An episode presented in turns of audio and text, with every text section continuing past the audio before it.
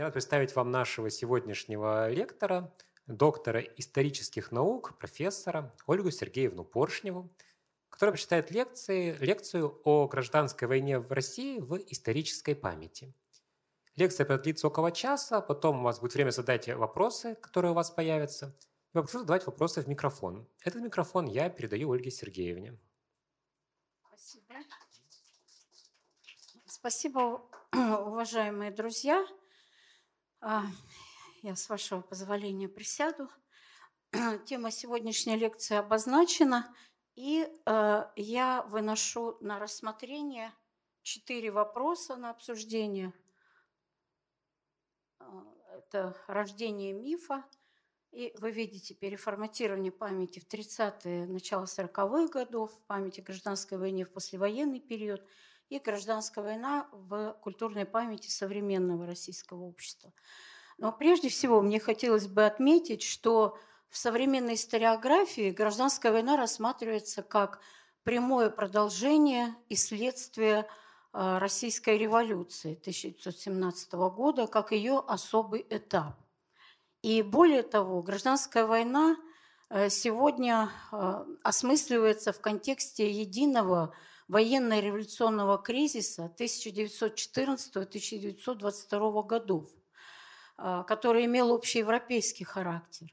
И вот эта взаимосвязь между Первой мировой войной, революцией, гражданской войной э, не только осмысливается современными историками, но она, безусловно, была очевидна и современникам.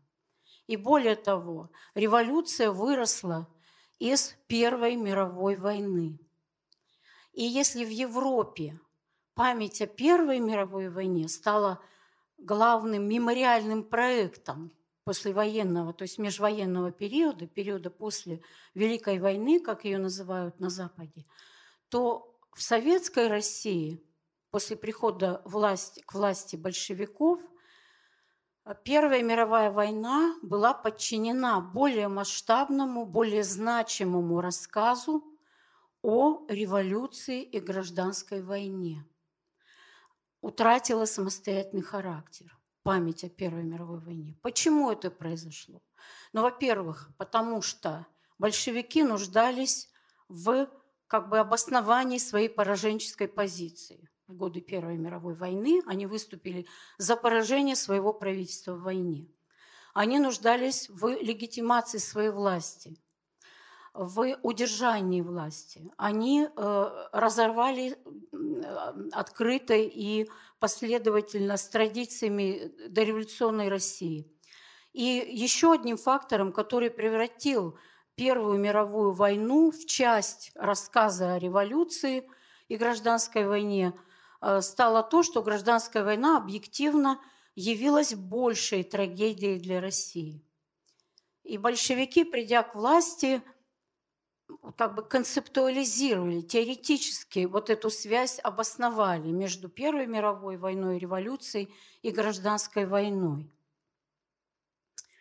А, и уже в ходе самой э, гражданской войны начал формироваться как бы миф об этой войне, то есть некая конструкция идеальная, некие представления о ней, которые прежде всего транслировались большевиками – а также их сторонниками. При этом надо напомнить, что Ленин и большевики задолго до революции обосновывали гражданскую войну как неизбежную и необходимую часть революции и апогей революции. Но в годы гражданской войны э, формировались элементы ее образа, которые были уже, так сказать, более э, такими многоаспектными, и э, стали затем основанием мифа, так называемого мифа об основании советского государства. Причем мифа не в плане, так сказать, э, что это какая-то ну, сугубо да, нереальная картина. Конечно, это было э, результатом переформатирования памяти, о чем я еще скажу. Но также э, мифа в смысле некого законченного, единого взаимосвязанного как бы повествования. И характерными чертами, вот я тут привела стихотворение, и я сейчас э, общие какие-то вещи сначала обозначу. Характерными элементами этого мифа становится представление о гражданской войне как справедливой борьбе угнетенных против угнетателей, как э, справедливом насилии, который положит конец старому миру и э, начало э, справедливому обществу. Э, и, э, конечно, как э, залог э, движения к социальному идеалу и построения светлого будущего. И, конечно, помимо вот этого набора, так сказать, вот смыслов, важное значение имели эсхатологические мотивы. Я уже их отчасти обозначила, что это конец старого мира, что рушится вообще мир эксплуатации. Манихейские такие Э, мироощущения, элементы манихейского такого мироощущения, что идет борьба сил добра и зла, э, сил э, света и тьмы, в результате которой победят силы добра и света. И конспирологические представления были также широко распространены о том, что имеет место заговор мировой буржуазии и внутренней буржуазии, если говорить о леворадикальной спектре. И точно так же белые считали, что заговор э, жидо-большевистский имеет место. То есть вот такие эсхатологические э, представления, э, конспирологические, они, в общем, с обеих сторон проявлялись. И с обеих сторон была демонизация противника. Вот вы видели сейчас, прочитали, я надеюсь, стихотворение сторонника Красного лагеря, так называемая пролетарская поэзия Урала – один из ее образчиков, где говорится о зорях светлых, которые вот скоро наступят. А здесь э, э, стихотворение представителя э, антибольшевистского лагеря, который говорит о большевиках как о бандитах, так сказать, которые являются палачами русского народа. И в плакатном искусстве вы тоже видите вот эту демонизацию Э, противника и представление о враге, образ врага предельно, так сказать, вот эм, э, в сконцентрированном виде выражает негативные такие э, коннотации и схожие образы с обеих сторон присутствуют, направленные на мобилизацию сторонников. Вы видите плакат Э, большевистский и плакат э, Деникинский.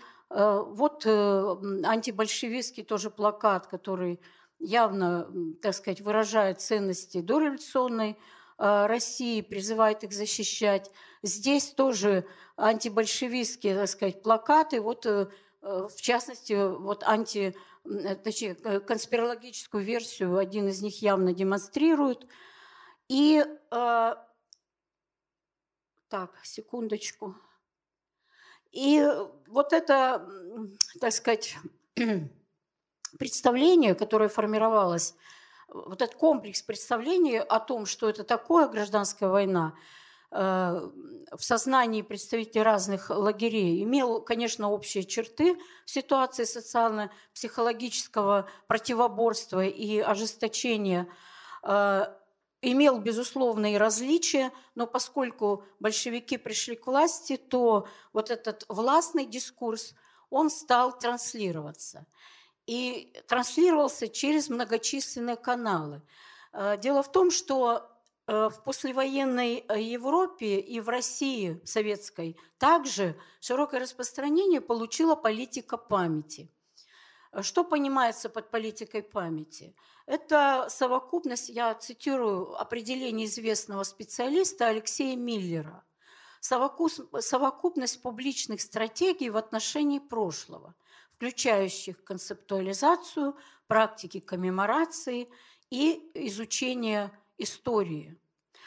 И вот эта совокупность, так сказать, публичных стратегий, она формировалась уже в годы самой гражданской войны – Э, во-первых, концептуализация началась уже в годы гражданской войны. В 1920 году по инициативе Ленина был создан ИСТПАРТ. Это комиссия по изучению истории Октябрьской революции. И э, гражданская война рассматривалась как часть э, Октябрьской революции. 25 сентября 1920 года за подписью Ленина был э, опубликован декрет об учреждении комиссии для собирания и изучения материалов по истории Октябрьской революции, истории коммунистической партии. Конечно, вся концепция э, изучения прошлого под эгидой Испарта была ориентирована на освещение прежде всего революционной традиции. То есть Э, другие сюжеты, сюжеты сотрудничества власти и общества, успехов, так сказать, э, власти в э, дореволюционные периоды в различных сферах, они не освещались, а была, так сказать, целенаправленная установка на собирание материалов и документов о борьбе различных сил против самодержавия. И вот эта комиссия стала собирать материалы вот под этим углом зрения именно – и был э, инициирован грандиозный проект по созданию воспоминаний участников революции и гражданской войны.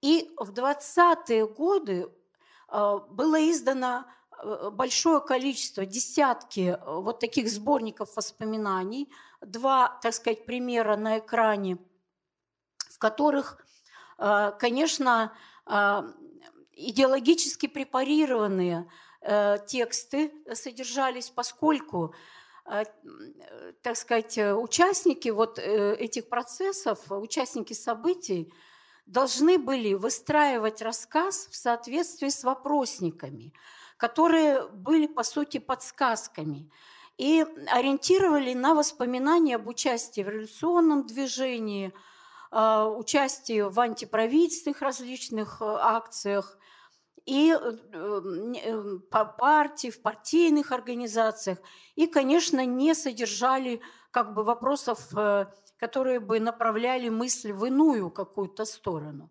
Но я хочу отметить, как человек, который работал с этими сборниками, что несмотря на идеологическую цензуру, несмотря на вот это сито идеологическое, вот прорывалась все-таки такая вот информация, выходящая за жесткие рамки э, идеологические. Например, в сборнике я тут его не стала помещать. Еще был один сборник к десятилетию октября, выпущенный э, в Оренбурге э, на основе э, вечеров публикации э, текстов, которые прозвучали на вечере воспоминаний участников революционного движения. И там э, многие говорили ну, например, о том, что в начале Первой мировой войны шовинистический угар захватил всех, и в том числе рабочих. Вот таким термином, по сути, обозначался патриотический подъем. О нем говорить было нельзя. Но, тем не менее, так сказать, вот прорывалась вот эта информация. Или о том, что рабочие, вот как один из участников этого вечера отмечал, поддавшись на патриотический угар, участвовали в строительстве бараков для беженцев эм, э, в Оренбурге. Значит, они э, помогали беженцам. То есть эм, ну, такая вот информация, которую, в общем, замалчивали о том, что многие разделяли патриотические настроения, в том числе и рабочие, в начале Первой мировой войны, они все равно прорывались. То есть все вот загнать, вот такое жесткое идеологическое а, прокрустово ложа было сложно. Тем более, что в 20-е годы допускалась еще определенная свобода э, творчества, свобода как бы вот э, в изложении своей позиции. И э, важнейшим каналом а, формирования исторической памяти стали публичные коммеморации в виде различных праздников, проведения различных праздников – уже в годы гражданской войны отмечались годовщины революции, годовщины создания Красной Армии. Вот вы видите тут, так сказать, один из таких плакатов, а, годовщина революции отмечается, которые показывают, что формировалось, сформировался символический ряд, как бы символический код, который э, и ритуал, который должен был сопровождать Э, каждый праздник, и подготовке праздников уделялось огромное значение. уже в годы гражданской войны э, определенные ритуалы складывались, связанные с возложением венков, произнесением речей, пением интернационала, вы жертвы упали и так далее. Принимались резолюции, которые, как правило, так сказать, поддерживались единогласно о борьбе за мировую революцию, э, так сказать, и так далее. И в 20-е годы огромную роль в формировании нового исторического сознания, исторической памяти э, играли юбилеи. Юбилеи годовщины событий революции, создания Красной Армии, событий гражданской войны. И появилась практика издания постановлений ЦК каждому юбилею годовщине, где определялись не только формы мероприятий, но и все, основ... все идейное содержание. То есть как освещать то или иное событие, какие лозунги при этом э, значит, надо э, изготавливать, транслировать. И э, вот эти постановления в газетах, в секретных, были и секретные постановления, потому что, например, что касается Первой мировой войны, чтобы, так сказать, переформатировать память, большие усилия прилагались, потому что были живы участники, они так сказать, вот хранили воспоминания альтернативные во многом некоторые. И поэтому некоторые постановления носили секретный характер. Как воздействовать на женщин, что надо демонстрацию инвалидов, вот как на разные категории населения. А некоторые вполне, так сказать, открыто, э, э, ну, наиболее такого общего характера, э, в газетах публиковались в виде отдельных плакатов, где излагалась, так сказать, программа – вот этих мероприятий. Ну, в секретных, конечно, излагались детальные регламентации. То есть детальные регламентации, которые мы сегодня характеризуем как элемент исторической политики. То есть, в отличие от политики памяти, историческая политика – это вмешательство государства, а также партии, в данном случае вот правящей партии, в Э, конструирования образа прошлого, которое сопровождается навязыванием, конфронтацией, то есть и, э, так сказать, такими жесткими достаточно мерами э, насаждения определенной версии истории. Вот проявлением исторической политики были вот эти, так сказать, детальные регламентации, секретные постановления. Вот это из архива документ под, под, за подписью Калинина по проведению четвертой годовщины Красной Армии – то есть вот э, э, такая детальная регламентация содержит, а, что делать каким органам власти, значит, э, кого надо привлекать а, для этой подготовки. Материалы к празднованию, конечно, всем органам партийным, советским, профсоюзным всегда, молодежным направлялись.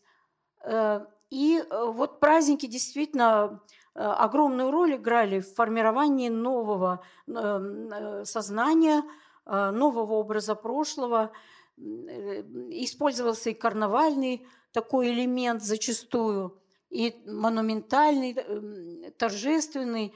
Во многом была преемственность с дореволюционной традицией, с такой традиционными вообще ритуалами эм, и символикой вечной жизни. То есть это вот такое, э, э, э, такой синтез различных элементов традиционных и новых вообще в праздничной культуре раннесоветской имел место. Шествия, ну, если раньше были молебные различные, так сказать, шествия с иконами, то теперь вот с транспарантами. То есть вот синкретизм проявлялся в огромной степени плакаты э, выпускались э, к 20-летию создания Красной Армии. Э, положения о медалях вот публиковались в газете.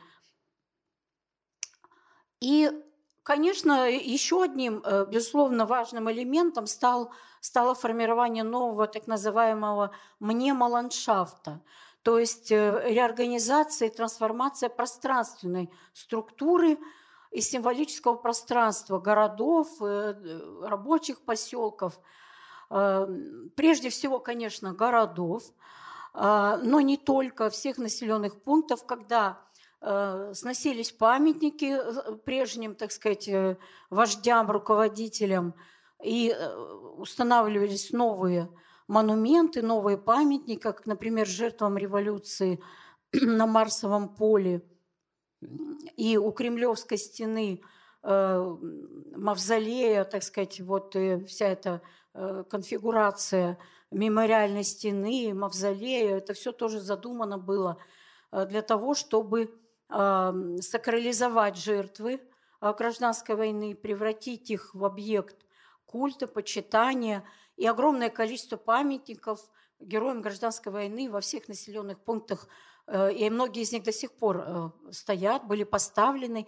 Э, в одну ночь могли или в один день переименовать десятки улиц, и это мы знаем в Екатеринбурге до сих пор у нас в честь героев гражданской войны улицы называются. То есть вот это, так сказать, оформление пространства, которое каждый день воздействовало на человека, да, и э, его повседневность во многом определяла, и э, э, регламентировала повседневность, потому что с этим пространством были связаны не только наблюдения, но и многие ритуалы, а также, так сказать, вот некая, ну, некие привычки, социально-психологические такие формы адаптации к новым символам. Э, это все учитывалось и э, использовалось э, в политике памяти очень активно, очень активно. И еще одним, сейчас секундочку,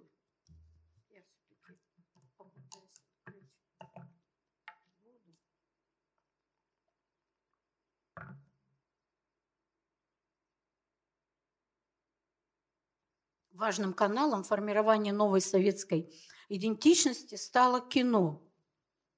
Сначала документальное, затем игровое.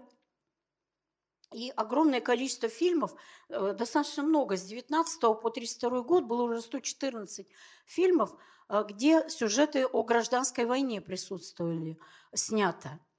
И важнейшую такую роль в формировании образа гражданской войны сыграл фильм Эйзенштейна, Сергея Эйзенштейна «Октябрь», который был снят э, к десятилетию Октябрьской революции в 1927 году и отражал монументальность раннесоветского кино, наполненного метафорами, символами. Там целый ряд э, символов старого режима, чинопочитания – единство сил контрреволюции, когда рядом, так сказать, вот э, генералы э, контрреволюционные Керенский стояли, это как бы символизировало, что все они э, в едином ряду контрреволюционном находятся. И вот если вы обратите внимание на знаменитый кадр штурма ворот Зимнего дворца рабочими и матросами, это, конечно, тоже символ, который воплощал представление авторов – картины э, о неодолимости революции как э, некой стихии, подобной природной, неодолимой природной стихии. Вот даже этот кадр во многом воплощает это видение, что, так сказать, защитники несправедливого эксплуататорского строя не могут устоять перед вот этим напором народной энергии. И, конечно, надо отметить, что э, новые образы прошлого не находили безоговорочной поддержки во всех слоях населения. А, немалые, так сказать, страты, немало людей э, не принимали э, или, так сказать, как бы внутренне не соглашались, или и иногда и открыто это выражали – вот э, навязываемый образ и э, использовали, э, многие использовали а, миф о гражданской войне и революции для борьбы с режимом, потому что он содержал в себе вот такое обещание как бы справедливости, и особенно это, кстати, а справедливости не было зачастую. И это особенно было характерно для рабочих. поскольку я изучала документы о ГПУ 20-х годов, сводки о настроениях, то там очень часто приводились высказывания рабочих, которые критиковали коммунистов и говорили о том, что мы должны снова провести революцию, потому что то, что обещала революция, это не произошло, обещания не выполнены, долой коммунистов, да здравствует новая революция.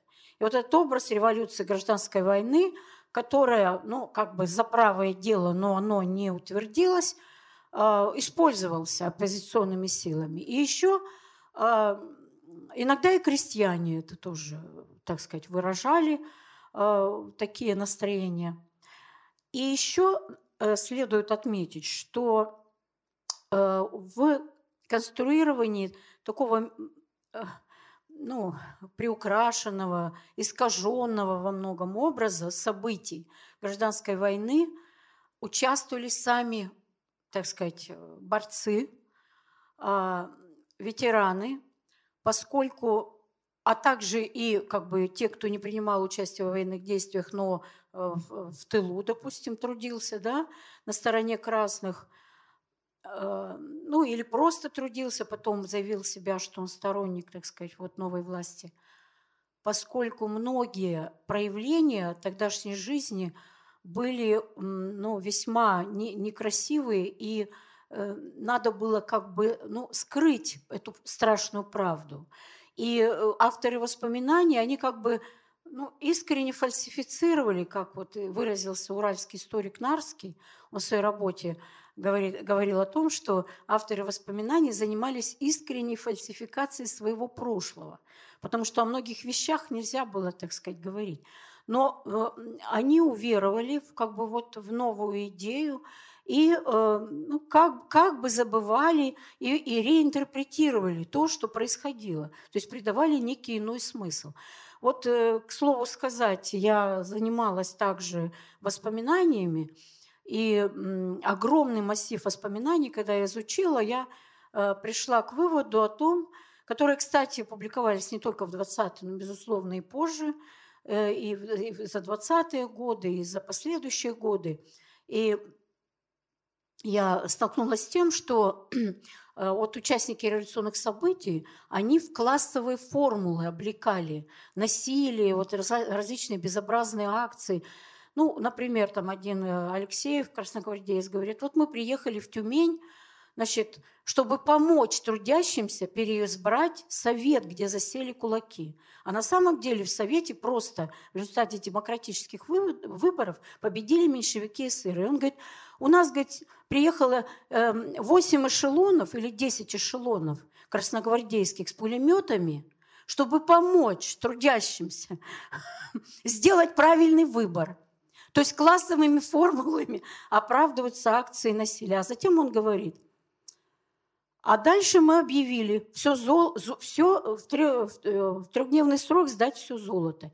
Конечно, золото было у буржуазии – то есть он как бы вот эту экспроприацию, значит, классовой формулой, облекает классовую формулу. Конечно, золото было у местной буржуазии.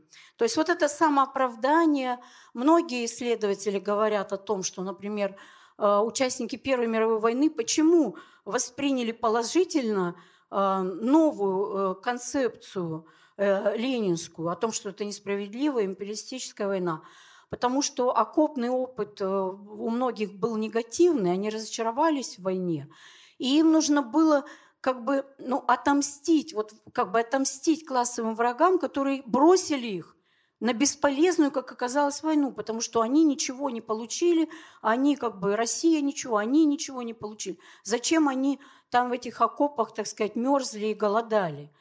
А вот э, это получают они эту формулу, которая оправдывает а вот для того, чтобы потом совершить революцию и заставить страдать тех, кто заставил страдать нас. Вот эти интересные наблюдения исследователей, мне кажется, они, так сказать, эвристически очень, очень ценные. Ну и давайте обратимся к э, следующему сюжету. Это переформатирование памяти в 30-е и 40-е годы. 30, 15 июля 1931 года Политбюро утвердило главную редакцию истории гражданской войны.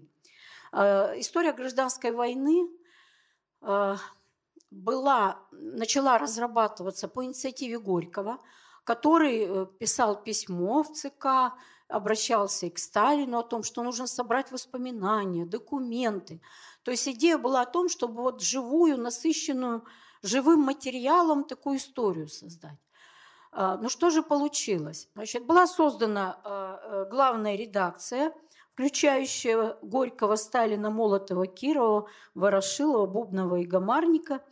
И ей было э, представлено, э, поручено представить на утверждение Политбюро составы политической художественной редакции. И действительно беспрецедентный проект это был – но историческое исследование стало, по сути, объектом политики. И вот возникает часто у многих вопрос, был ли Сталин, так сказать, вот редактором э, истории гражданской войны? Безусловно, был. Безусловно, был. Э, он э, лично, лично прочитал первый том и делал пометки. Сначала он делал пометки красным карандашом, потом простым карандашом с твердым грифелем, потом простым карандашом с мягким э, грифелем. И э, целый год он вот э, участвовал в работе над текстом с ноября 1934 по август 1935 года. Э, и сегодня издана монография под, редактор, под редакцией Зеленова и Бранденбергера о том, как делался этот текст истории гражданской войны. В конце в списке литературы вы увидите точное наименование этой книги. И историк Минц, Исаак Израильевич Минц, который был секретарем редакции, это вот самый такой маститый историк э, в, э, в составе редакции, знаменитый э, российский советский историк – Э, великий, даже его считают великим советским историком, возглавлявшим вот эту школу научную советскую изучения революции гражданской войны, он так э, охарактеризовал эти пометки э, в статье. Сначала он кратко описал для внутреннего пользования. Есть целый ряд поправок теоретического порядка, есть целый ряд добавлений фактического порядка. Но затем в статье уже вступительной он э, по-другому пишет о редактуре Сталина, немного по-другому. Он, э, цитирую, говорит, поднимает, э, редактура Сталина поднимает на новую теоретическую высоту проблемы Великой пролетарской революции, что вооружает всех членов партии новыми принципиальными установками по ряду коренных вопросов революции, что предъявляет новые требования к политической бдительности. И все бы ничего, и более того, все бы было интересно во многом. Это, конечно, версия, да, версия победителей – но случился 1937 год. Это случилось, э, кстати, первый московский процесс еще в 1936 году.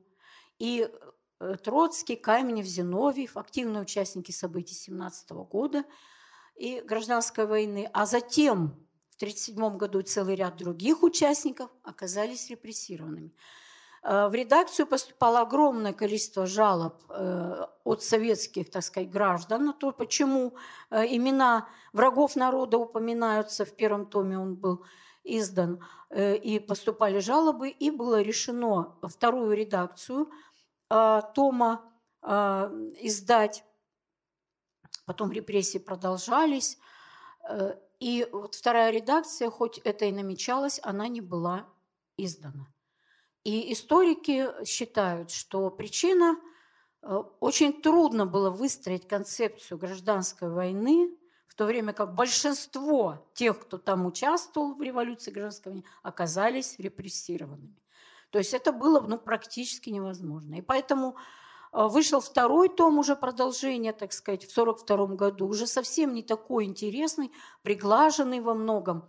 Затем в 50-е, в конце 50-х годов следующие тома, и пять томов было в начале 60-х годов издано. Но это уже была не та гражданская война, не та история гражданской войны, как она намечалась и замышлялась Горьким. То есть вот из грандиозного такого историко-революционного проекта издательского, ну, получилась выхолощенная во многом история. И э, что следует отметить в плане эволюции концепции гражданской войны во второй половине 30-х годов? В середине второй половины 30-х годов происходит национально-патриотический поворот э, в политике и пропаганде в СССР накануне Второй э, мировой войны э, в ситуации после прихода Гитлера к власти и неудач, особенно вот создания системы коллективной безопасности, становится понятным, что надо опираться уже на героические традиции – а, в том числе и русской армии, надо их возрождать, надо, так сказать, героический дискурс, вот э, рассказ о героическом прошлом военном, а, так сказать, вот и э, утверждать. И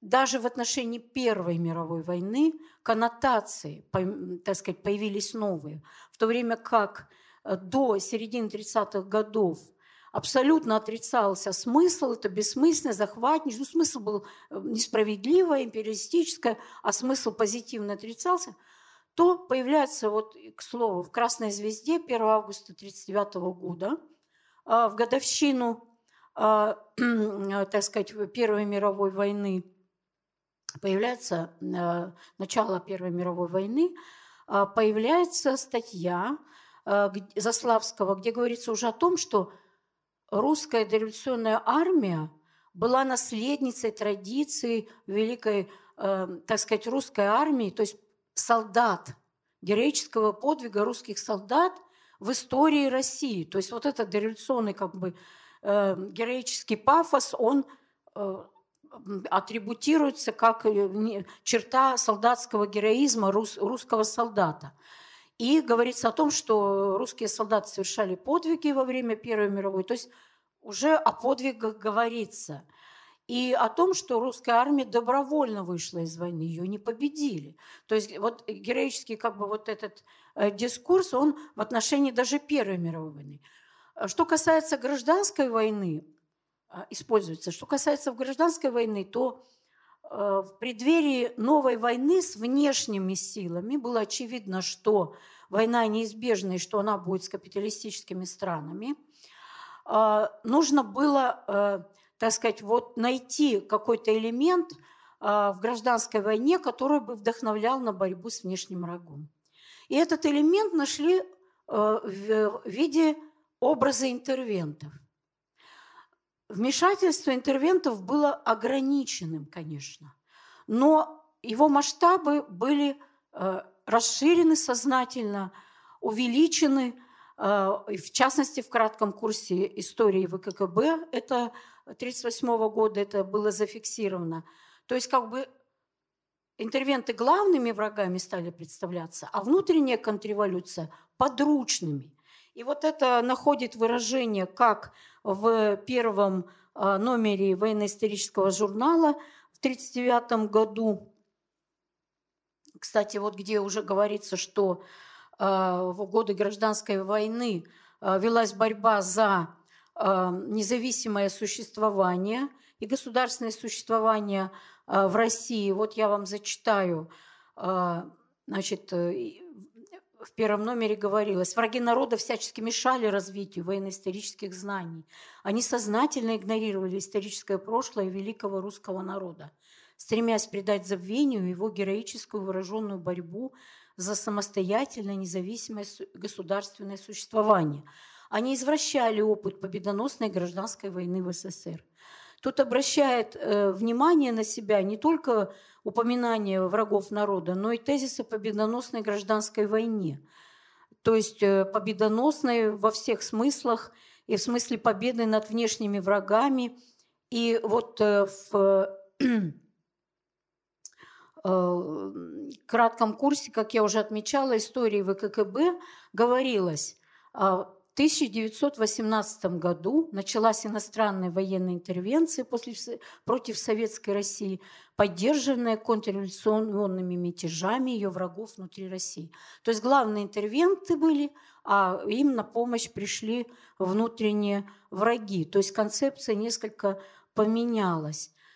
Конечно, Сталин был заинтересован в том, чтобы гражданская война стала главной войной, потому что он проявил себя, так сказать, и позиционировал себя как гениальный полководец на материале этой войны, потому что руководители Красной Армии выдвинулись, которые, э, так сказать, были во главе ее, выдвинулись именно в годы гражданской войны. Но интересно а, еще и другое –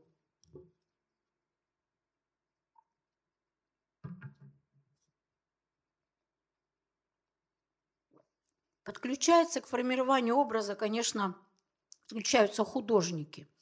Э, всеми средствами искусства формируется образ войны, и э, в том числе в литературе сложился э, костяк писателей, которые выбрали своей темой гражданскую войну, главной темой. Это Всеволод Вишневский, Дмитрий Фурманов, Борис Лавренев и другие.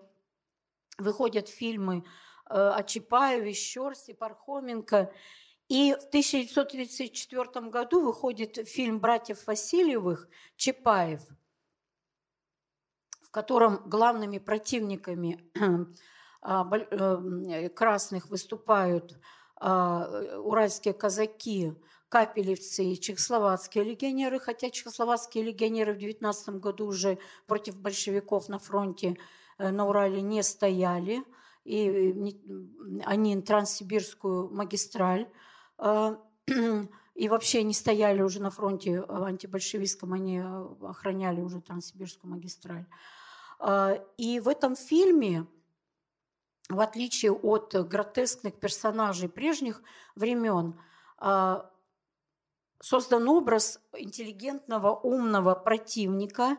Это генерал, э, э, полковник, точнее, Бороздин, прототипом которого был генерал-майор Бородин, командующий сводом, сводным отрядом уральских казаков, который в начале сентября 19 года и совершил дерзкий рейд на станицу Лбищенскую. И результатом этого предприятия стали как раз разгром 25-й дивизии, гибель самого Чапаева. И вот этот образ умного, так сказать, серьезного, интеллигентного противника, э, такого достойного, честного, убежденного в своей правоте, э, вызвал споры, разногласия э, в среде советских чиновников. И не только это, конечно. И в частности, образ вот этой психической атаки капелевцев – а, знаменитой, да, вот это знаменитый кадр, когда они идут без оружия, психическая атака, и даже э, историки как бы ну, попали под влияние вот этого образа и стали э, писать о том, что психическая атака была элементом тактики белых. На самом деле современные историки доказали, что, на, что белые использовали э, этот метод в ситуации нехватки патронов – и более того, современные авторы пишут о том, что вот эту психическую атаку вынуждены были ижевские рабочие, которые поднялись против большевиков, у них не хватало патронов, и вот шли в психическую атаку. Но образ был создан, и э, многие критики, в частности Шумяцкий, критики фильма, это э, начальник главного управления кинофотопромышленности, участник гражданской войны, э, усмотрели ненужную героизацию белого движения, потребовал вырезать э, эту, эту сцену.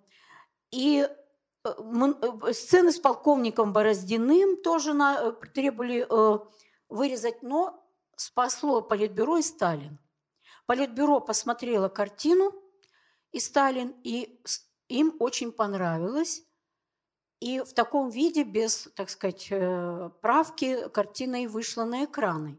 И Сталин, я даже вот выписала эти цифры, э, настолько полюбил э, этот фильм, что только с конца 1934 года смотрел э, не менее 16 раз, а к середине марта 1936 38 раз.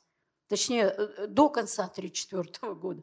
То есть это был один из любимейших фильмов Сталина. А вот во второй половине 30-х годов уже из-за вмешательства Сталина, такого очень жесткого в кинопроцесс, все-таки, так сказать, возникает некий упадок и кризис в кинематографе. Вот это кинолиниана, киносталиниана возникает, где образы врагов народа появляются, очень схематично все изображается. И, э, так сказать, вот э, все-таки целый ряд фильмов, хоть и были созданы, но вот такого шедевра тут э, вряд ли можно еще назвать вот в 30-е годы. Если говорить в целом о межвоенном периоде, то надо отметить, что в этот период фактически, фактически произошла трансформация исторической памяти о недавних э, событий. В результате целенаправленного э, конструирования прошлого, как бы образа прошлого, целенаправленных усилий пропагандистских и усилий в которых, э, конечно, участвовала не только власть, но и представители общества, творческой, художественной интеллигенции. Многие искренне верили в новые идеалы и, так сказать, участвовали вот в создании привлекательных, таких воодушевляющих, мобилизующих образов. И э, действительно э, происходит как бы вытеснение памяти о Первой мировой войне на задворке исторического Э, сознания, формируется шаблон, о каких войнах и в каком ключе нужно говорить и напоминать советским гражданам. И э, в большой степени вот, это, вот эти образы э, войны Первой мировой, кстати, и особенно гражданской, были нацелены на формирование мобилизационной готовности к новой войне. И вот я хотела бы отметить, что происходит вообще милитаризация праздничной культуры в 30-е годы, военизация, так сказать, деятельности общественных организаций и праздничные мероприятия тоже э, отражают вот эту тенденцию, и годовщины, юбилеи э, революции, гражданской войны, они очень ярко воплощают вот эту э, новую тенденцию военизации, милитаризации праздничной культуры. Ну и давайте перейдем к послевоенному периоду.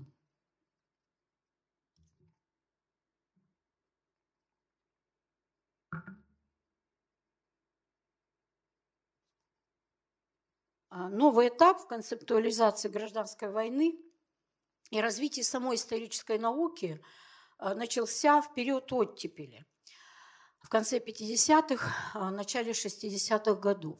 Вот что происходит в исторической науке? В исторической науке, ну, во-первых, под влиянием разоблачения культа личности происходит отказ от сталинского догматизма. Более гибко и многоаспектно исследуются многие проблемы, связанные с историей революции и гражданской войны. А, расширяется круг источников, которые для этого привлекаются – к 40-летию революции публикуется огромный массив э, в 1957 году воспоминаний участников революции гражданской войны, где уже содержится ну, более широкий вот такой вот э, как бы спектр фактического материала, не так жестко он отсеивался. И можно найти, хотя идеологически а, за рамки, конечно, э, так сказать, советской вот этой модели интерпретации, конечно, не выходят авторы, безусловно. Цензура еще была, тем более, что представления о гражданской войне, как и о революции, играли действительно роль вот такого мифа основания советского государства. То есть это было обоснование легитимности власти и существования вообще советской власти, советского государства. Потом, конечно, в этих воспоминаниях все это в рамках определенных, но новые факты интересные там появляются, которые позволяют, ну, так сказать, понять, более уловить вот и, и, и оценить и масштабы насилия, и разные формы красного террора, и мотивацию участия в гражданской войне более глубоко понять. Далее, начинают в 60-е годы публиковаться Эм, материалы небольшевистских политических партий. для изучения вот так называемых, так сказать, противников большевиков в гражданской войне. И постепенно в исторической науке формируется более такая взвешенная, ну, конечно, повторяю еще раз, в рамках определенных, но более такая детальная картина, более взвешенная, более спокойная, без ярлыков, без каких-то передергиваний.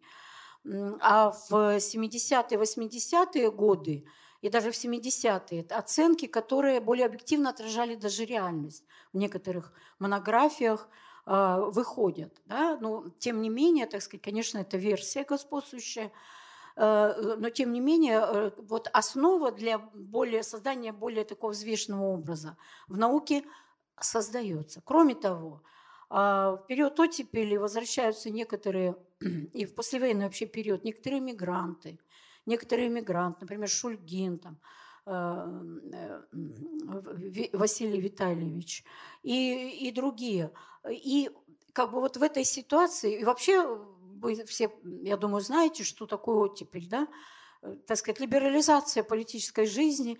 И в этой благоприятнейшей обстановке создаются образы гражданской войны, которые ну, раньше было сложно представить, что они будут. Хотя определенный, так сказать, э, некий психологизм присутствовал, безусловно, и раньше, например, как в фильме Чапаев, да, но тем не менее, тем не менее, вот целый ряд, целый ряд новых а, таких а, шедевров, даже я бы сказала, кинематографические, выходит на экраны. Такие фильмы, как «41-й», Чухрая в 1956 году, «Тихий дон», Герасимова, 57-58 год, «Хождение по мукам», 57-59 год Рошаля. А затем, затем 60-е, 70-е годы новые приключения неуловимых, адъютант его превосходительства. И художники, уже авторы фильмов, стараются как бы вот э, не только высокохудожественными сделать фильмы без стереотипов, э, каких-то грубых каких-то обобщений, но и как бы, ну, близкими к вот определенной какой-то, ну, такой объемной, более объемной картине. Ну, например, а, фильм «41», а, тоже обсуждение его показало, ну, так сказать, что э, целый ряд критиков, э, режиссеров, сценаристов восприняли его как героизацию белогвардейщины, потому что белогвардейцев, потому что э, герой э, вот, э, Олега Стриженова, это говоруха отрок, э, поручик погибает, и это, так сказать, вызывает э, ну, горькое сострадание Марютки, влюбленной в него. И вот режиссер Дзиган э, на обсуждении, на заседании художественного совета киностудии «Мосфильм» говорил о том, что Э, у зрителя это вызывает сочувствие к белогвардейцу. Этого не должно быть. И данное мнение поддерживали и другие. Э, режиссер Юткевич, сценарист Маневич. Но в Московском доме кино прошло еще одно обсуждение картины, и сценарист Фрейлих э, и другие в своих выступлениях уже отвергли нападки на Чухрая. Э, со стороны тех, кто э, упрекал его в необъективности и показе слишком хорошего белого офицера. И вот действительно это уже новое, какое-то новое восприятие, которое проявилось и в целом ряде других других кинокартин. Ну вот я уже упоминала новые приключения неуловимых Киасаяна – ну, до этого были, э, был первый фильм из этой серии, потом был фильм «Корона Российской империи» или «Снова неуловимая», который, э, по мнению кинокритиков, был слабее предыдущих лент.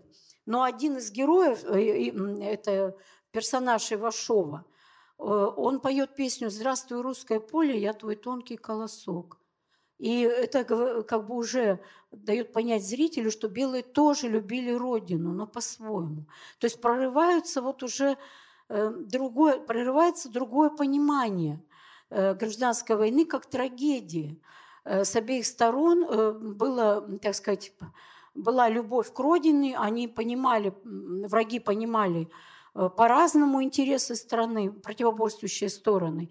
И это вот очень интересный феномен – и безусловно, заслуживает внимания рассказ о фильме «Краткий адъютант его происходительства» режиссера Ташкова 1970 года, который тоже стал лидером проката, как и «Новые приключения неуловимых».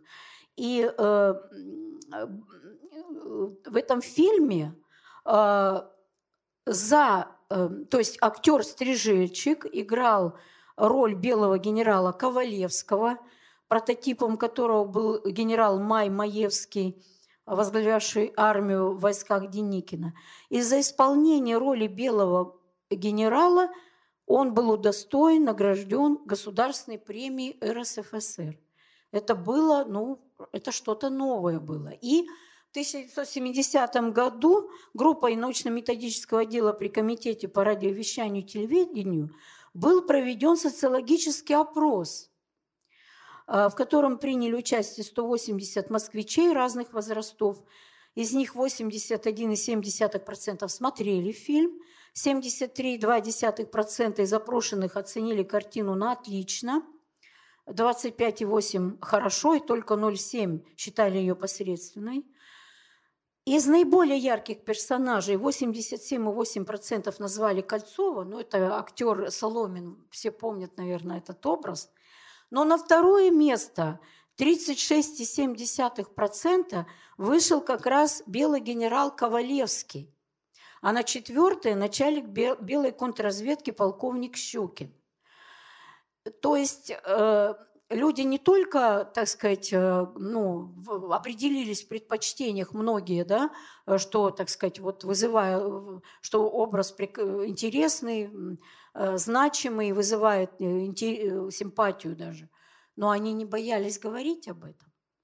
То есть вот это новое явление, которое отмечают исследователи. И, конечно, так, секундочку следует э, рассказать особо о периоде перестройки, который был частью советской э, истории, но это совершенно особый, особый период. Что происходит в период перестройки? В период перестройки появляется как бы такой феномен, как э, стремление ликвидировать белые пятна истории, то есть рассказать правду о тех о ком еще не сказали, а также, так сказать, рассказать всю правду о тех, о ком раньше говорили не все. Появляется масса публикаций в средствах массовой информации, где говорят, так сказать, уже и о э, впервые в период перестройки стали говорить и о красном терроре, не о благовидных проступках, так сказать, и чертах э, биографии красных, страницах биографии красных командиров – и в этот период выходит, вот я обращаю внимание тоже на, на кинематограф, э, выходит э, интереснейший, очень знаковый фильм Цимбала «Повесть непогашенной луны», который был снят э, по повести одноименной писателя Бориса Пельника, репрессированного, где главным героем, прототипом главного героя был Михаил Фрунзе. И вот главный герой, командарм а Гаврилов, актер Стеклов, э, его играл. Э, вот через всю картину проходит сцена, может быть, кто-то помнит этот фильм, мучительных воспоминаний Гаврилова о том, как, так сказать, вот была, э, было захвачено две баржи с белогвардейцами. Многие из них были молоденькие юнкера, безусые, а не только, так сказать, убежденные противники большевиков. И нужно было Э, так сказать, погрузить на эти баржи э, орудия артиллерийские. И он сказал, э, так сказать, своему подчиненному, его исполнял гармаш, о том, что надо в течение двух часов погрузить, что означало, что пленные не нужны. И, значит, их сбрасывали в воду, скрутив руки проволокой, а те, кто выплывал, значит, добивали баграми. И вот впервые вот этот образ красного террора в такой э, страшной, жуткой художественной форме был показан на экране, который э, должен был сказать зрителям или подвести их мысли о том, э, что, ну, это касается прежде всего самого Фрунзе, что Фрунзе стал жертвой не только интриги кремлевского горца, ну, Сталина, да, который его как бы ну, специально угробил, э, так сказать, умертвил, но и вот э, погиб в результате того, что его а, руки были запятнаны кровью. То есть и вот, ну, как бы мучают командарма, так сказать, этот вопрос дискуссионный, Э, воспоминания постоянно, вот эти воспоминания, они как будто его мучают. И вот это, этот образ, безусловно, отражал сдвиг в сторону понимания гражданской войны как трагедии, э, как, э, так сказать, столкновения, в ходе которого обе стороны практиковали жестокие методы террор. Террор был и из страны белых, страны красных. Раньше баржи, как, так сказать, вот как символ белого террора, но э, воспоминания, кстати, большевиков еще в конце 50-х годов тоже откровенно рассказывают. Павлов, например, тоже как сбрасывали, э, нужно было на каме тоже быстро, э, так сказать, решить эту проблему, тоже сбрасывали, стреляли и сбрасывали в каму таким образом, значит, э, пленных э, бел, белогвардейцев и заложников. Он говорит о заложниках. То есть, но впервые в годы перестройки вот об этом стали говорить. Это воплощалось в художественных образах. Э, и постепенно в период перестройки происходит сдвиг общественного внимания от красных, от героизации красных к романтизации, идеализации белых что стало тоже некой, ну, такой крайней, крайней, во многом крайним увлечением. Маятник качнулся, и наступил период, когда, ну, эм, идеализировались образы белых. Это, кстати, а, даже в исторической науке нашло воплощение. Некоторые историки сменили просто э, минусы Э, так сказать, на плюсы в характеристике, например, да, Колчака и, и так далее. Ну и, конечно, плюралистическая модель памяти формируется. И вот если говорить э, в период перестройки, если говорить о новейшем периоде, в периоде уже э, после распада СССР, ну, я скажу кратко. Во-первых, образ гражданской войны под влиянием информационного потока Э, СМИ, в средствах массовой информации, прежде всего, формируются. Э, это, э, эм, так сказать, как бы проявление демифилогизации событий прошлого и реинтерпретации событий прошлого. И вот эти процессы, которые начались в период перестройки, они в 90-е годы нашли яркое воплощение, процессы, так сказать, идеализации белого движения. Хотя при этом сохраняется часть э, значительная часть э, населения, э, так сказать, которые остаются приверженными ну, героике красной борьбы, большевистской борьбы. Что показывают данные социологических опросов? В 90-е и 2000-е годы доминирует представление о том, что это братоубийственная, это была война, что это трагедия – это эм, трагедия для российского народа. И это действительно э, так. Это, кстати, к этому и историки приходят. Но э, опрос 2018 года в ознаменование столетней годовщины э, гражданской войны показал, что нет такого какого-то целостного образа. Очень значительно еще проявляется вот эта самая поляризация – то есть часть э, героизирует большевиков, часть белых. Э, нет э, понимания вот сложности, неоднозначности и взаимосвязи многих явлений и процессов. И для молодежи война превращается в неизвестную войну.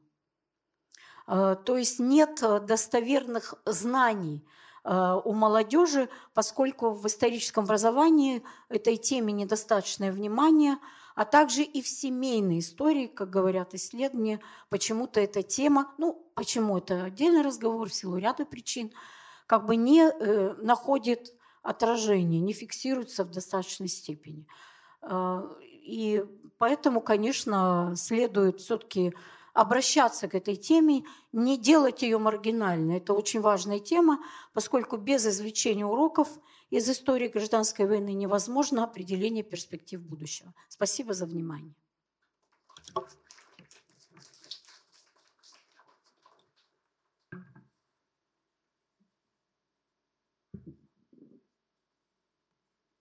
Готова ответить на вопрос. Да, спасибо, Ольга Сергеевна, за интересную лекцию. Я хотел вас спросить, можете как-то прокомментировать закономерности формирования пантеона героев гражданской войны в СССР? То есть какие люди в него попадали, когда, по каким причинам? Э, безусловно, пантеон гражданской войны был связан с а, пантеоном, так сказать, вот э, сменяющимся пантеоном тех, кто наверху, кто входит в ядро, так сказать, властное ядро. Сначала это были э, старые большевики, и Троцкий, как главный вождь революции гражданской войны, до его дискредитации, начавшейся в 23 году и в 27 году уже приведшей к ссылке – а, затем и в него, безусловно, вначале входили оппозиционеры Каменев и Зиновьев. Затем, когда э, новая позиция возникла в 25 году и стали исключаться уже э, из этого, э, так сказать, перечня. Потом в 30-е годы, я уже упоминала, репрессии, начиная с первого московского процесса, 37 год, потом а, прежде всего 1937 год, да, это вот закономерность. Новый пантеон, он, он уже исключал Тухачевского, Блюхера, Якира, Убаревича и других.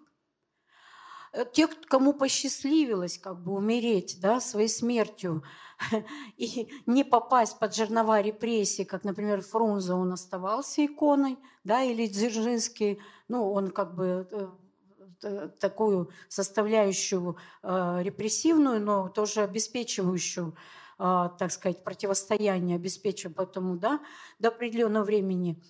И переосмысление вот истории в период оттепели не знаменовалось таким отказом ну, серьезным, кроме тех, кто Э, как бы вот при Хрущеве был э, обвинен в том, что, ну, например, там Берия в, в антипартийных действиях. То есть такой серьезной пересмотра не было. И только э, закономерность, и только перестройка поставила вопрос о том, что необходимо пересмотреть подход к этому пантеону.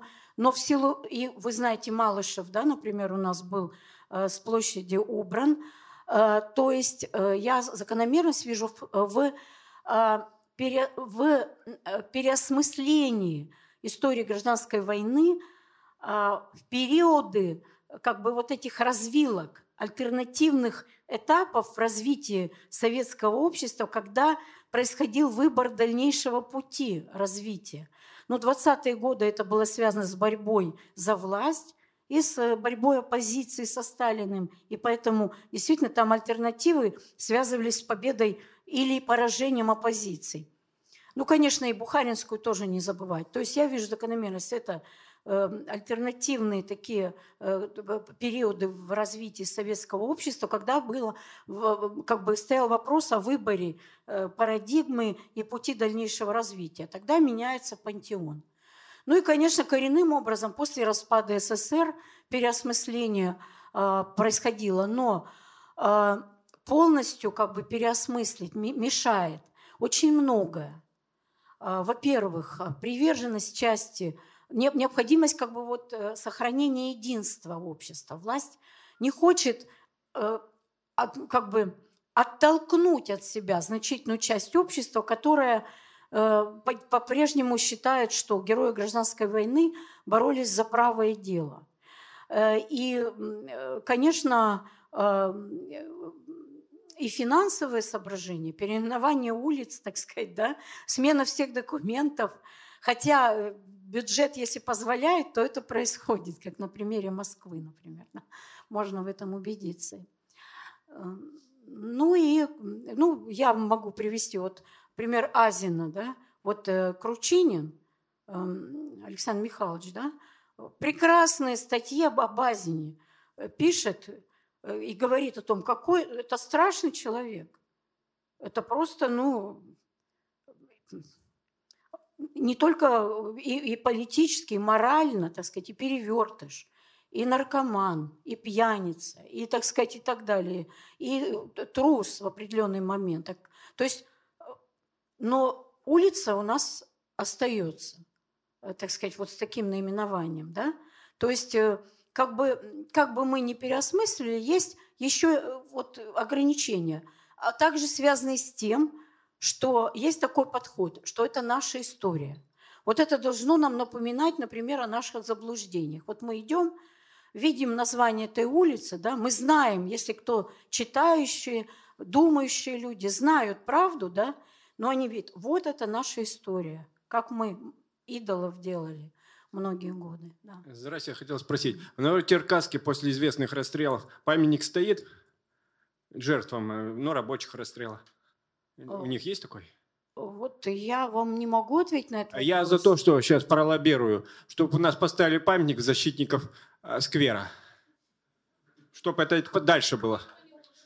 А, а не важно, чтобы люди знали. Ну а... и марку выпустить, и значки. А, ну, это не ко мне. Я а я это озвучаю, что про, пролоббирую, чтобы это дальше разошлось. Вот. И еще за одним, вот это не в тему, конечно, но все равно. Надо э, кончать с этим бизнесом не русских э, с, обще... с транспортом. Это надо у них все сконфисковать, и чтобы это не было э, общественный транспорт, он не должен приносить бизнес. Это должен муниципальный... Не... То есть вы вышли как бы немножко за пределы э, диск... темы обсуждаемой. Я просто сегодня хотел, э, попытался где-то э, каким-то депутатам позвонить туда-сюда этим. Город без наркотика, оказывается, не тот попал. Вот. Мне такая вопрос. А, это, ну... И вообще, вот сейчас не другую тему, другую еще прыгану. Почему мы все время, такие русские добрые, наступаем на грабли? С турками 14 раз воевали, один раз проиграли. Почему после этого, я скажу, конечно, кровожадные мысли, но почему мы позволяем, ладно, русские не после второй, сейчас ближе, тяких, тихо, тихо, не приз... Под руку не надо, человек должен широкого, вот. Я говорю, тут двое мешают от мысли. Ничего страшного. Я коротко говорю. Потому что порой то, что я говорю, никто не говорит. Вот. Э, Жириновскому бы сказал, надо. Вот. Почему мы наступаем на корабли? Со всеми по несколько раз, по десятку, по семь раз воюем. Может, ладно, после второго раза на нас напали, надо их под корень этот вопрос решать. Ну ладно, русские любят троицу. Мы уже турков раза бы три истребили. Я за то, что надо было. Под корень, от мало до великого, чтобы проблемы это больше не возникало. Турков раза три, немцев раза два. Э, давайте вернемся все-таки да, в русло обсуждаемой проблематики. Я призываю вас. Спасибо за ваше мнение. Давайте следующий, хорошо? Юлия Сергеевна, добрый вечер. Будьте любезны, я по теме обещаю. Э, как бы вы оценили степень внимания современной российской исторической науки э, к гражданской войне на сегодня, на ноябрь 2022 года? Спасибо, очень хороший вопрос.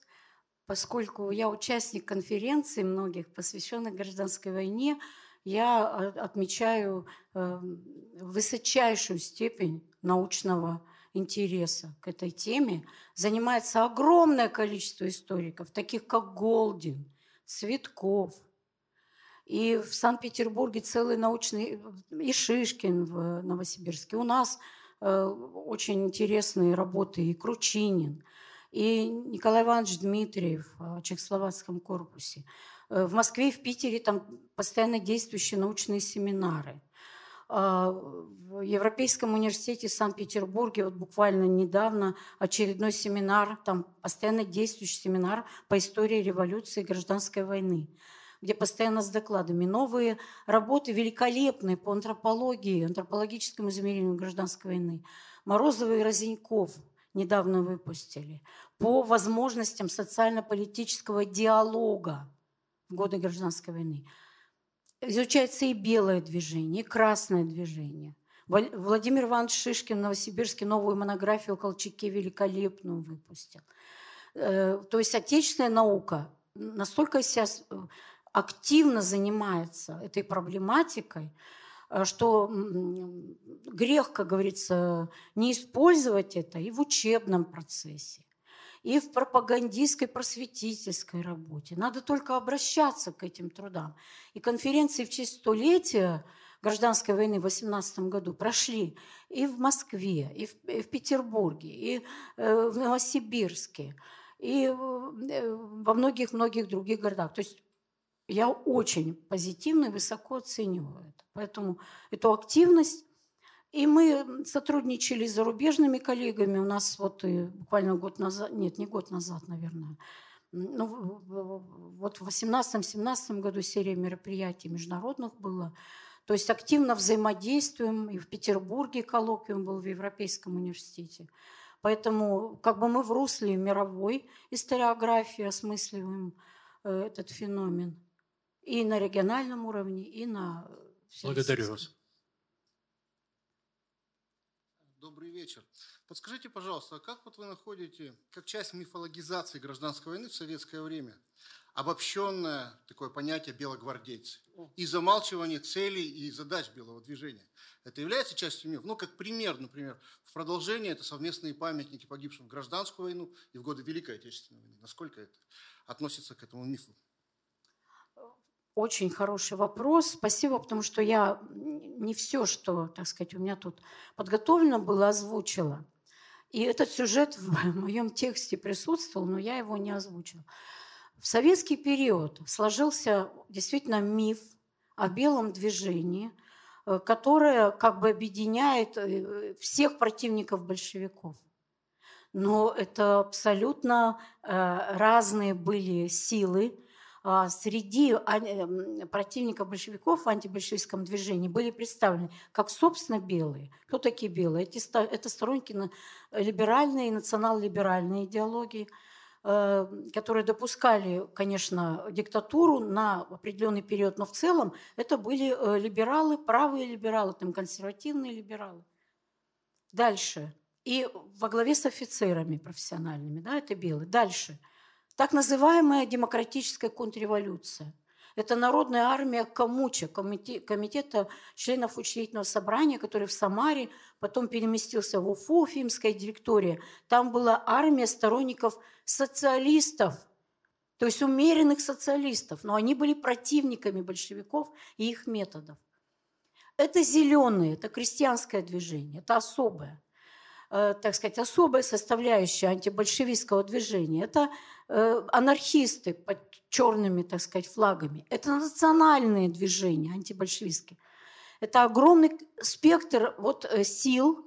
И причина, одна из причин поражения вот этого лагеря антибольшевистского в разнородности и против, противоречии между этими силами, когда белые, так сказать, репрессировали меньшевиков и эсеров, тот же Колчак, Значит, деникинцы и не только, э, так сказать, и с, с анархистами, и с национальными формированиями антибольшевистскими, конечно, не могли договориться. И э, вот это антибольшевистское движение, оно под одной вот этой вот маркой, как бы под одним, э, под одной эгидой, под одним образом, зонтиком белого движения подавалось. И на протяжении всей советской истории вот этот стереотипный образ использовался в пропаганде для чего? Чтобы максимально э, негативные, э, так сказать, смыслы э, в этом образе э, воплотить. Потому что белые были, конечно, непримиримыми врагами и наиболее последовательными идеологически у них, так сказать, была позиция продуманная, последовательная, в то время как анархисты, они могли э, на сторону туда-сюда перейти, там, меньшевики, эсеры тоже готовы были там к компромиссу и так далее. А белые самые непримиримые, вот чтобы негативный максимальный образ создать, их как бы всех подверстывали под это название, под это, так сказать, э, под этот облик и образ. И вот эта тенденция была уже э, в годы гражданской войны, и документы говорят о том, что э, прислужниками Колчака, значит, э, опричниками Колчака называли рабочих, которые против большевиков выступали или бастовали, меньшевиков и эсеров, которые не были, конечно, сторонниками Колчака. Но вот наклеивая вот этот ярлык, негативный политический ярлык, во-первых, так сказать, ну, их э, ставили вот под угрозу репрессий, то есть ну, тем самым предостерегали от какой, каких-либо действий. Мы с вами поступим как с приспешниками Колчака. Во-вторых, это было целенаправленное вмешательство в лексическую систему языка, чтобы создать вот новый символический ряд. И с этой же целью э, изобретались новые лексемы. Белобандит, белопартизанское движение, белочехи. Хотя Чехословакии были сторонниками как раз эсеров – то есть они на платформе эсеровской, идеология у них была. И отнюдь они как бы с Колчаком-то не были так дружны. Но вот это бело-чехи, бело-бандит, и везде вот эта банда. Но банда, как выражение, вот, так сказать, самых негативных, преступных, криминальных как бы черт противника, конечно, используется обеими сторонами. Большое спасибо. Э, вот такой вопрос. А как вы считаете, есть какие-то белые пятна э, в истории гражданской войны? То, что сейчас наука, может быть, не может э, понять, ну, в движениях общественных или недостаточно материалов, может быть, по тем или иным темам. Спасибо. Вы знаете, белые пятна в плане каких-то недоисследованных сюжетов есть всегда – потому что не все документы бывают иногда доступны или не все сразу попадают в руки историка. И если так широко понимать, да, что, так сказать, как задачу реконструкции всех фактов, да, э, всех событий, то это бесконечный процесс. Движение вот к, этому, к этой реконструкции образа гражданской войны достоверного, оно идет, оно продолжается, оно будет идти.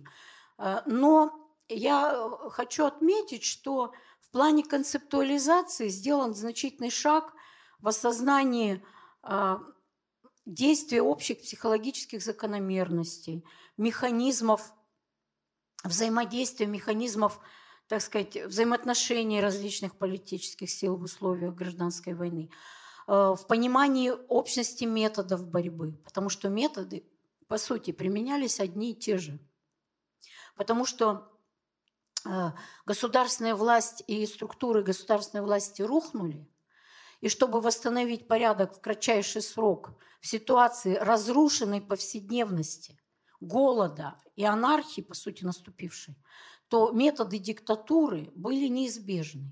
И применяли эти методы все. Конфискации. Но белые пытались более упорядоченно, более так законно проводить но тоже не удерживались в этих рамках. И документы говорят о том, что весной 19 года и Колчак, там и приказы о расстрелах, если реквизиции не выполняются и так далее.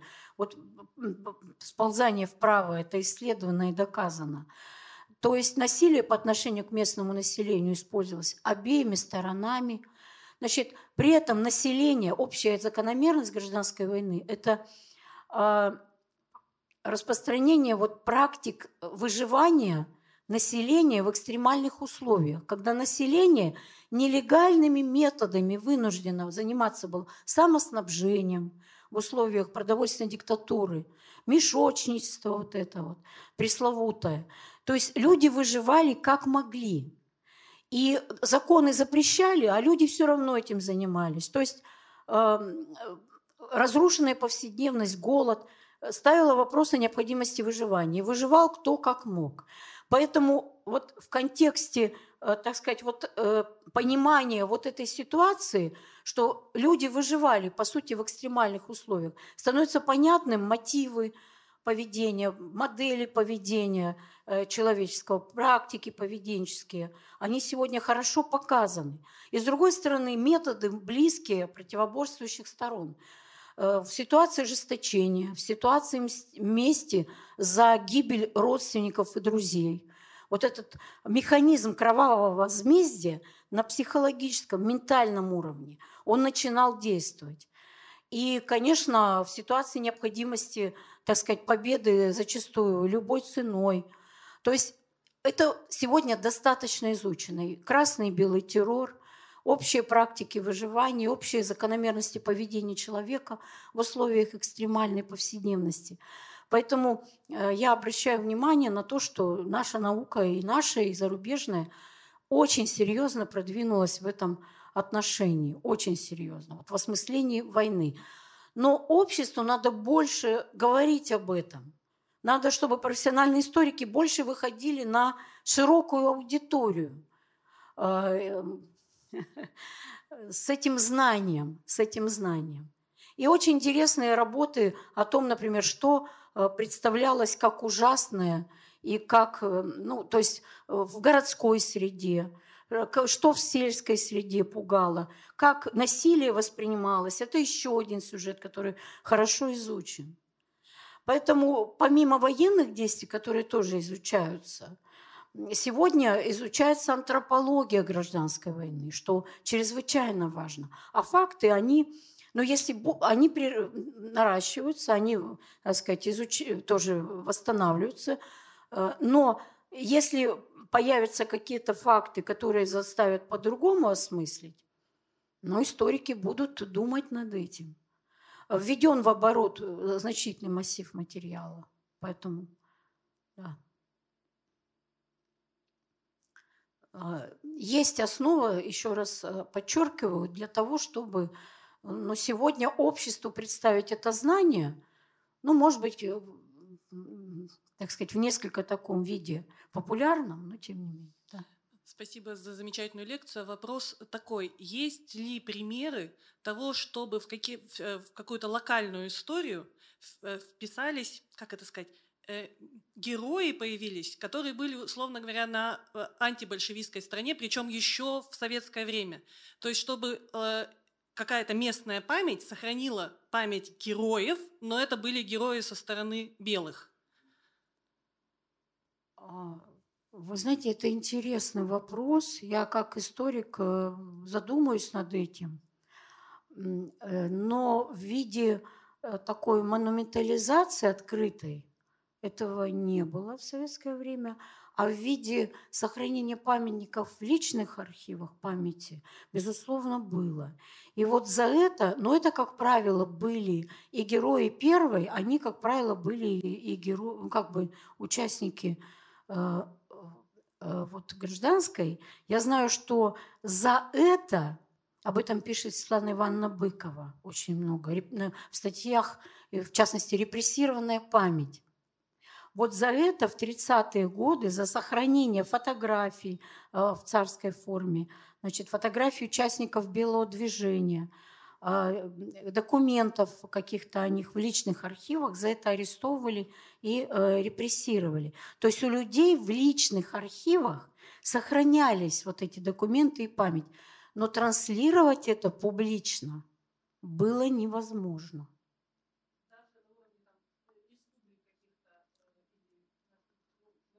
Ну, если вот, э, ну, там менялось, вот э, в Башкортостане там были вот эти герои национальные, которые, их оценка менялась. Можно было в определенные периоды говорить. А, то есть в антибольшевистской борьбе там участвовали национальные э, лидеры, и определенное время, когда они переходили на сторону красных, об этом можно было говорить. Но вот так вот как бы если не переходили, нельзя было. Когда переходили, да, и замалчивалась история их сотрудничества. Кстати, вот вы важную тему затронули. Дело в том, что очень многие рабочие и, так сказать, интеллигенция и так далее, так далее, э, кстати, у нас на Урале эвакуировались с белыми, эвакуировались на восток, а потом вернулись, и они работали и ОГПУ потом в отношении некоторых, ну, начало, известно, в 23 году вот это антиофицерское, так сказать, вот большие репрессии еще в 23 году начались. И ОГПУ проводила расследование, и я тоже с этими документами работала, и оказывалось, что многие воевали на стороне Колчака. И вот э, доносы я тоже видела, что вот на стороне Колчака рабочие очень многие. Либо уехали с Колчаком, и не только рабочие. И это э, в документах отражается. И э, это говорит о том, что часть населения, не только привилегированные слои, э, были антибольшевистски настроены. Но они вернулись, потом работали. И в, в автобиографиях они пытались скрыть это, конечно, потому что это было очень опасно. Очень опасно. Но у многих в прошлом такие страницы были. Конечно, не все попали, вот те, кто участвовал, не все, не до одного, как говорится, были репрессированы. Но по документам ОГПУ я знаю, что это было как бы объектом внимания, вот этот сюжет, сотрудничал ли ты. И, конечно, выдвинуться, если сотрудничал с антибольшевистскими силами, выдвинуться было невозможно. Можно было это скрыть, но до поры до времени. То есть, конечно, героизация в советский период была невозможна. Скажите, пожалуйста, может, я отчасти отвечу на вопрос. Вот полковник Лабунцов, командир артиллерийской батареи 7-й дивизии горных стрелков, геолог. Его именем назван минерал Лабунцевит, и его именем названа улица в городе Балтийск Калининградской области. Полковник Белой армии, который попал в плен, впоследствии стал ну, ученым. Как Смотрите, он, да, он, да, категория, он попал в плен, да, он как бы сдался. Во-первых, категория тех, кто прекратил борьбу, это особая, их не всех коснулось, но многих коснулось. Там и потом весна был э, э, процесс. То есть сначала даже если не коснулось, то потом длинные руки, как говорится, э, дотянулись э, этого террора. Э, значит, но некоторым повезло, да. Как бы индивидуальные случаи, когда человек ну, занялся позитивной работой, вот очень хорошо относились к инженерам, э, к там, геологам, но гуманитариям нет, а философам нет там, и так далее. А вот э, техническим специалистам, инженерам, им часто ну, как бы прощали эти пятна в биографии, но не героизировали. Ну, и тем, кто перешел на сторону, конечно, многих военспецов ведь привлекал Троцкий. Он их очень активно привлекал, да.